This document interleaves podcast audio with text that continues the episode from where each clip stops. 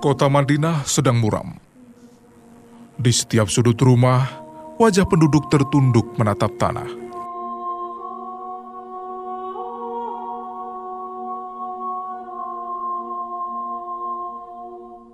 Tak ada senyum mengembang atau senandung cinta yang dilantunkan para ibu untuk membuai buah hatinya. Kondisi itu telah berlangsung beberapa hari. Hampir tak ada perubahan.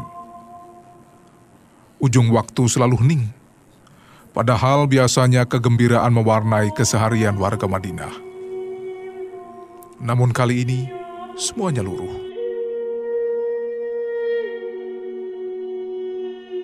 Tatapan mata yang kosong, desah nafas berat yang terembus, bahkan titik-titik bening air mata keluar begitu mudah kabar sakitnya Rasulullah Shallallahu Alaihi Wasallam menjadi penyebabnya.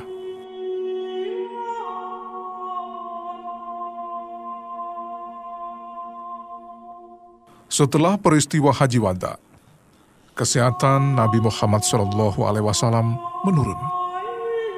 Islam telah sempurna sehingga tak akan ada lagi wahyu yang turun. Semula kaum muslimin bergembira dengan hal itu namun Abu Bakar As-Siddiq menyatakan kepergian Rasulullah Shallallahu Alaihi Wasallam akan segera tiba.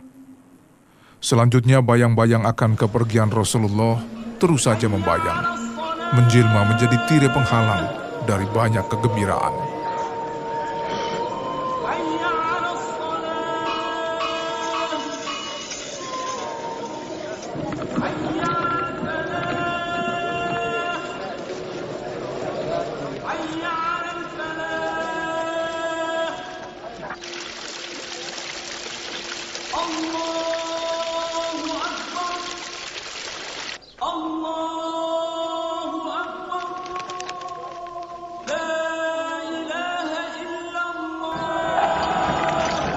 Suatu hari, Masjid Nabawi penuh sesak. Kaum muhajirin serta ansor serentak berkumpul setelah Bilal mengumandangkan azan. Kabar adanya Rasulullah Shallallahu Alaihi Wasallam berada di masjid menyebabkan semua sahabat tak melewatkan kesempatan itu. Setelah mengimami sholat, Nabi Muhammad Shallallahu Alaihi Wasallam berdiri di atas mimbar Mulut para jamaah tertutup rapat. Semua menajamkan pendengaran, menuntaskan kerinduan pada suara Rasulullah Shallallahu Alaihi Wasallam yang sudah beberapa hari tak pernah mereka dengar. Mereka menyiapkan hati untuk disentuh dengan rangkaian hikmah. Di tengah suasana senyap, tiba-tiba Rasulullah Shallallahu Alaihi Wasallam berkata,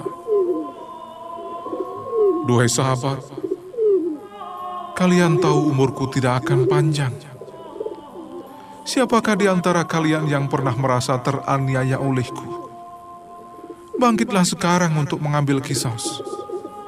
Jangan kau tunggu hingga hari kiamat menjelang. Karena sekaranglah waktu yang jauh lebih baik.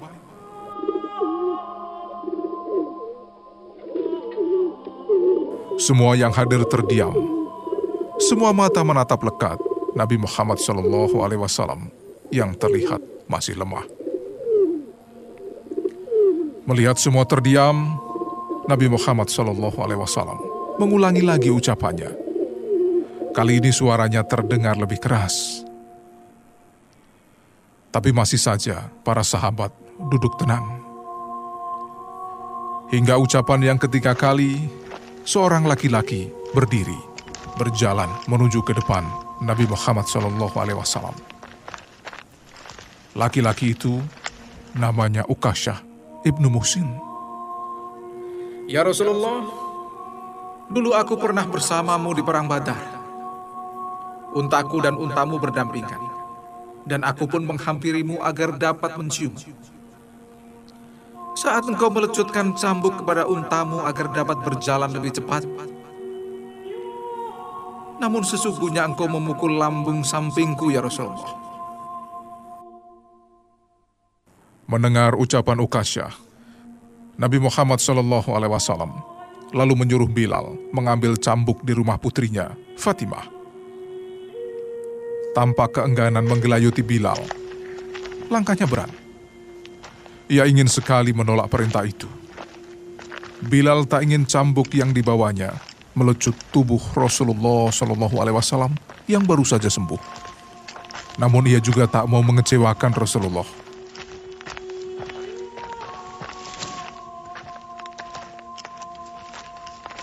Maka setelah sampai, cambuk itu diserahkan kepada Rasul.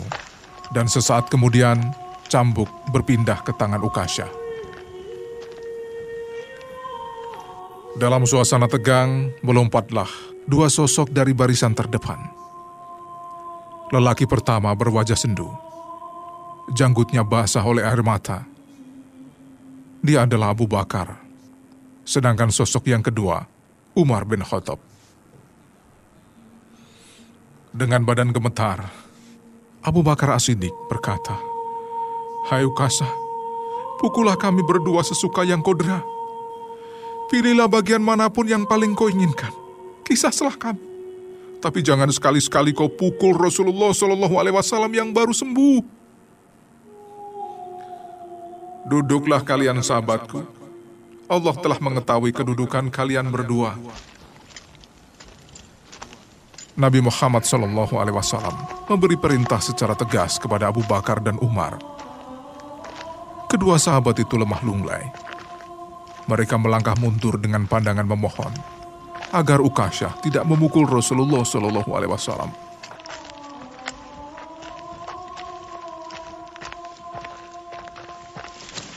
Melihat Umar dan Abu Bakar duduk, Ali bin Abi Thalib tak tinggal diam. Ia kemudian berdiri di depan Ukasha. Dengan lantang ia berkata, Hai hamba Allah, inilah aku yang masih hidup, siap menggantikan kisah Rasul. Inilah punggungku. Ayo, ayunkan tanganmu sebanyak apa pun. Deralah punggungku. Aku siap menggantikan Rasulullah. Kembali suara Rasulullah Shallallahu Alaihi Wasallam bergema. Allah Subhanahu Wa Taala sesungguhnya tahu kedudukan dan niatmu Ali. Ali, duduklah kembali. Ketika Ali bin Abu Thalib mundur, ada dua orang berdiri dan kemudian berkata, Hai Ukasa, engkau tahu ini aku kakak beradik? Kami adalah cucu Rasulullah Shallallahu Alaihi Wasallam. Kami darah dagingnya. Bukankah ketika engkau menyambut kami, itu artinya mengkisah Rasul juga? Mereka adalah Hasan dan Husain. Tapi sama seperti sebelumnya, Nabi Muhammad Shallallahu Alaihi Wasallam juga menegur mereka. Duhai penyejuk mata, aku tahu kecintaan kalian kepada aku.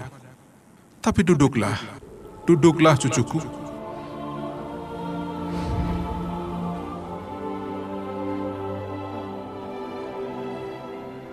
Suasana Masjid Nabawi kembali senyap. Degup jantung para jamaah kian cepat. Tak terhitung yang menahan nafas mereka Ukasa tetap tegap menghadap Nabi. Gini tak ada lagi yang berdiri ingin menghalangi Ukasa mengambil kisos.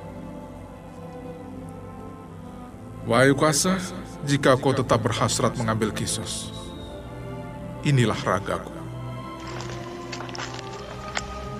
Nabi Muhammad Shallallahu Alaihi Wasallam selangkah maju mendekati Ukasa.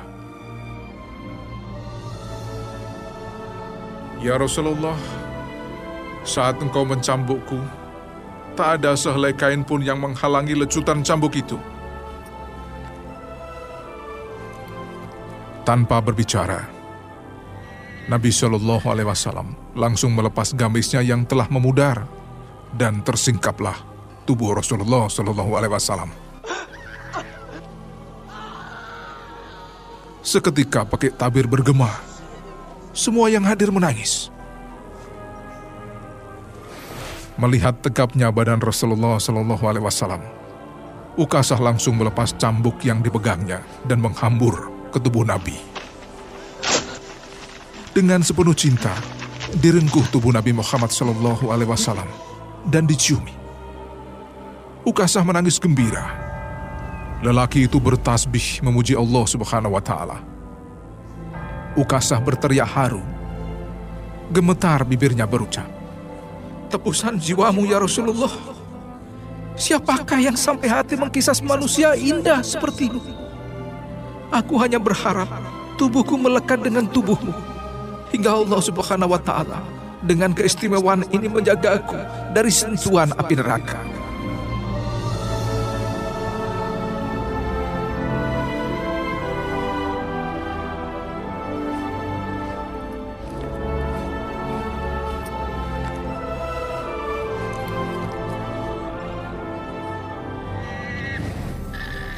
Dengan tersenyum, Nabi Muhammad Wasallam berkata, Ketahuilah dua manusia, siapa yang ingin melihat penduduk surga, maka lihatlah pribadi lelaki ini.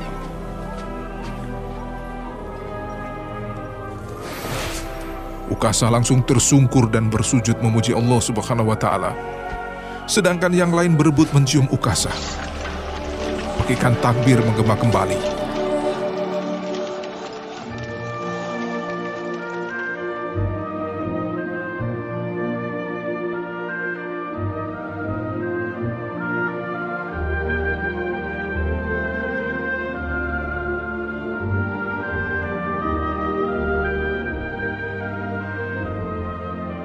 Ukasah, berbahagialah engkau telah dijamin Nabi sedemikian pasti.